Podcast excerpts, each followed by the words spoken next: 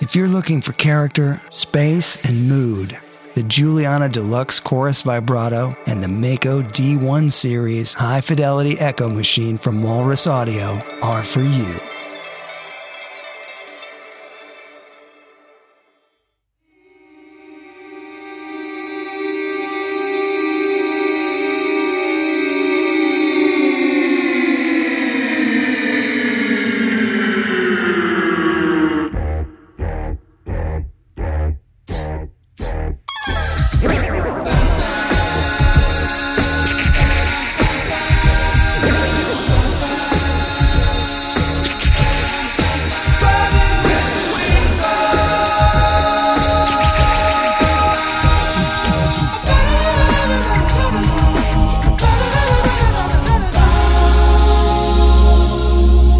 This is Dweezil Zappa, and today we're going to be talking about Van Halen's fifth album, Diver Down, with my special guest, Mark Tremonti. Welcome, Mark. Thank you for having me. And as far as I see it, the first five albums all had unaccompanied solos that broke new ground both technically and musically.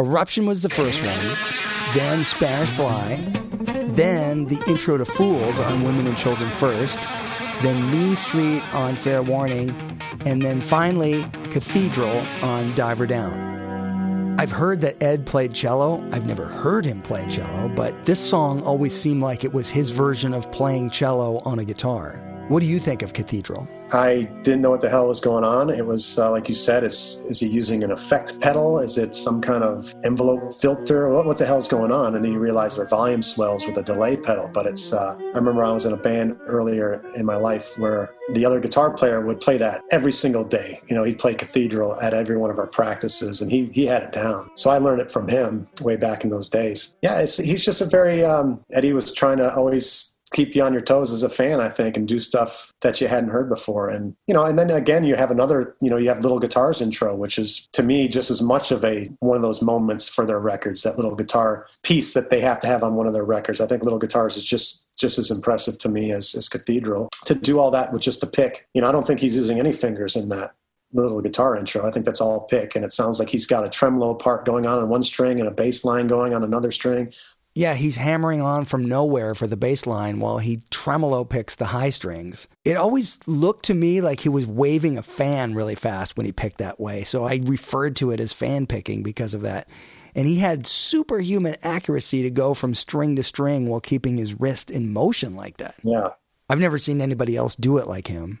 Going back to Cathedral, though, compositionally, that song feels more classically inspired and if you watch him play it, it covers the entire range of the guitar.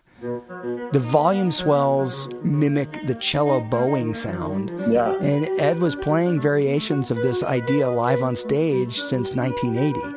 What we hear on Diver Down is the reduction of all of the previous iterations. It's by far his cleanest execution of the solo. I'm sure it sounded amazing in an arena when they played live. I'm sure that was an, a great sounding part of their set you know, with all that delay and that those swells probably sounded incredible in a big reverb. Yeah, absolutely. It's a powerful piece of music. I think even if Edward never created Eruption or Mean Street, Cathedral is equally innovative in its own way, and it would qualify as a crowning achievement for any guitarist. I know that when I heard it, I felt like he transformed the guitar once again and you know, he inspired millions of players with that sound. I mean, it was this beautifully chorus, clean sound, and he made it sound like a cello.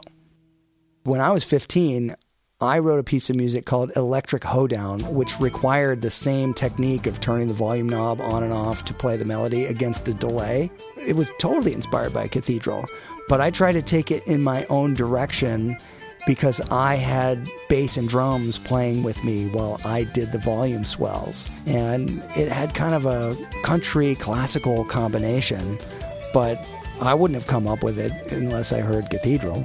And the crazy thing is, it had to be recorded live in one complete take because there was no way to punch in because of the delay.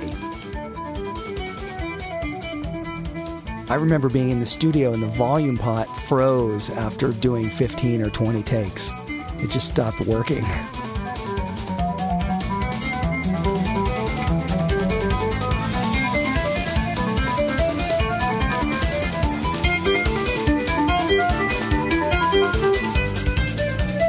pretty crazy that Ed was just minding his own business, playing guitar, doing things he liked, but he was constantly coming up with new things. And when he introduced them on his albums, all of us were just waiting to have our minds blown by what was going on. And Diver Down seems like he's highlighting at least five new techniques. There's a lot of pinch harmonics. He does the tremolo picking part you mentioned in little guitars. The chordal arpeggio string plucking technique, which happens in the electric part of little guitars. And then, of course, the volume swell delay technique on Cathedral. Oh yeah, and I don't know if there is a pre-existing volume swell kind of part in, in popular music before that. I, I, nothing comes to mind. So yeah, it could be just like his tapping, a new thing that kind of came out of the blue of his imagination that became part of popular music because he was one of the in, inventors of it. Yeah, we all waited with anticipation to hear what he would do next. Yeah but I doubt that he put pressure on himself or sat down and said, I must create a new guitar piece for every album and multiple new techniques and sounds for every album. Yeah. I, just think that he followed what sounded good to him and he made music that he liked. Mm-hmm. And we're just lucky that he shared it with all of us. Then I heard the rumor that uh, David Lee Roth wanted Eddie to turn around and not show people what, what he was doing, keep it a secret. I don't know if because of his tapping or whatnot. Back in the early you know, days with Eruption and stuff? Maybe, yeah. I heard that rumor back in the day. It's possible that Ed tried to keep some of his playing a secret before they were signed to Warner Brothers, but generally he played facing forward and put everything on display. I think after this record is when Eddie set up 5150 Studios at his, at his place. And I got I got lucky enough one day to be able to go to that studio and watch him play um, a different kind of truth. The whole album. That whole album, yeah. It was uh, uh, Wolfgang called me when I was in Los Angeles. He's like, "Hey, you want to you want to go to Van Halen practice tomorrow?" Are you kidding me? Of course. So he picked me up. We went to his dad's place, and uh, they played through the whole the whole album. You know, Roth wasn't there, but they played through the music. And one of the, four, the funniest stories I have is um, I'm sitting in there in between Eddie and Wolfie, and and kind of leaning on the mixing board. And after the song was over, I, I said, you know, Wolfie, that uh, chordal thing you were doing on the bass was really cool. That was that was great. And uh, Eddie goes, well, how, how are my parts? yeah. like, hey, your parts were amazing as always. You know, it's just it's just funny. A guy that's such a legend and so accomplished still has that wanting to be the best and and still he's already the best but he's still you know how's my part kind of guy you know? I thought that was awesome. That's pretty funny. Absolutely. It was a it was a massive hit for him you know? Um, i think they recorded that song in one day. I guess the story is they uh, they were on this huge tour for fair warning and they were all get kind of getting burnt out and they wanted to take a break. So david lee roth told eddie and the guys let's get in the studio and put out something so we can stay relevant while we take a little break and that song comes out and the record label tells them guys we've got a huge hit on our hands, go record a record. So they got no break. And that's why I think they recorded the record so quickly in 12 days because they needed this break. And uh, it was a huge hit for them. I think it made it their, their fastest selling record of all time. You know, I think it sold three times as many records as Fair Warning.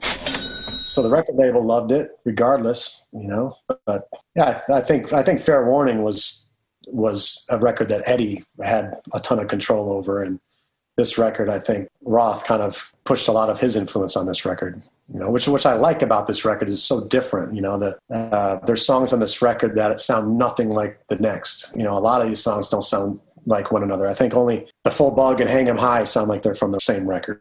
Um, all the rest seem like they're from scattered albums. But to me, I never thought of that as a negative. I love the variety and hearing the band try all these new things. Sometimes when there's variety on an album, people or critics start saying things are unfocused. And I hate that. Oh, no, yeah. Even though Diver Down has a lot of variation, I feel like it flows really well and it's musically connected to the personality of the band. Yeah. The record gave a lot of insight into new directions for the band. And that's why I like it because it's so randomized, so random. That's it keeps you guessing. Well, we have reached the game changer tune on Diver Down. If you didn't think you were going to rock hard enough, the full bug comes in to vibrate your core yeah. and rave you up with the Van Halen swing. Yeah, it's just got a ton of energy to it. I think he's, if I'm not mistaken, he's doing a bunch of pinch harmonics in that beginning riff.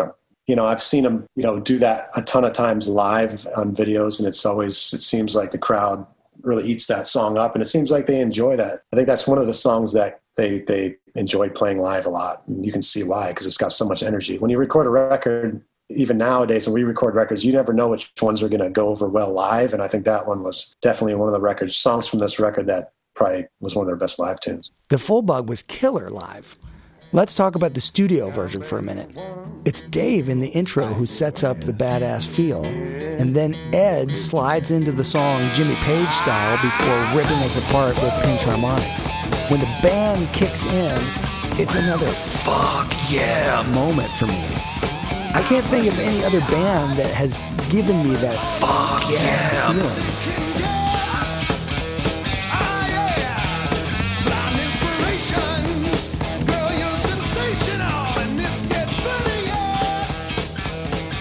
The song also brings back that Van Halen swing feel, and I wonder if they thought, well, we've got Jan Van Halen swinging on the clarinet. We need to bookend that track with the Van Halen brothers with their modern swing feel.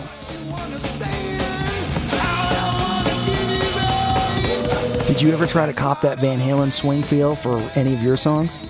Yeah, I mean, I um, my producer that we've done the last I don't know how many records with, he's really big on a swing feel. He's every record we do, he's like, we need that song, we need that song, we need that song with that that that that swing. And we did a song called "Further Than the Sun" that had kind of a it was a song that had a big heavy riff down and drop B.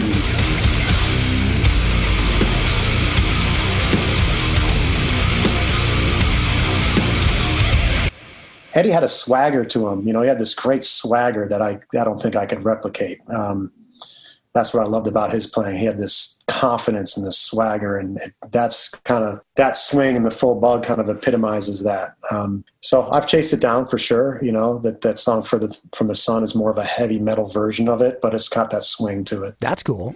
For the full bug solo, Ed definitely sounds like he was inspired by Allan Holdsworth.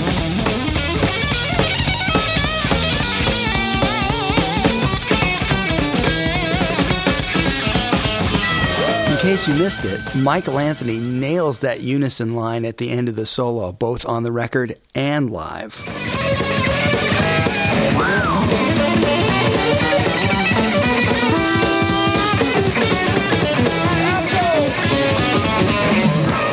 Those Holdsworth style wide stretched three note per string patterns were creeping into Ed's playing at that time. And we heard them take flight even more on the 1984 album.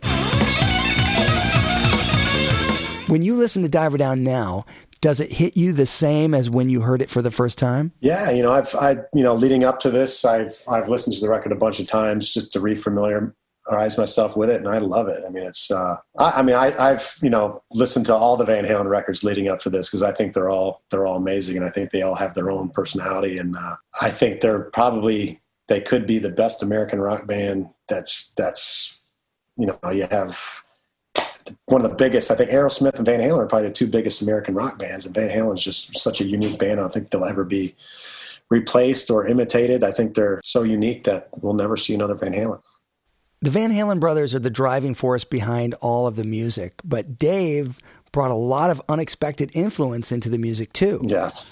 Michael held down the foundation and helped glue everything together it's his voice and harmonies that kicked everything into party mode. So he can't ever be discounted for what he added to the music. It's so unique. It's that's that's what makes it so special. Yeah, it's just a perfect, perfect, uh, perfect stew of talent put together. You know, because it's you talk about Eddie and Roth so much, but you know, like you said, Alex, he doesn't sound like anybody else, and Michael Anthony's both his playing and his har- his harmonies are such a huge part of Van Halen. Anytime he starts singing, you know that's that's Van Halen. It's just such a unique part of the their potion, and, and uh, I think they're a brilliant band. I think they're geniuses and once in a lifetime kind of kind of band. That's good. I like the way you described it as a potion.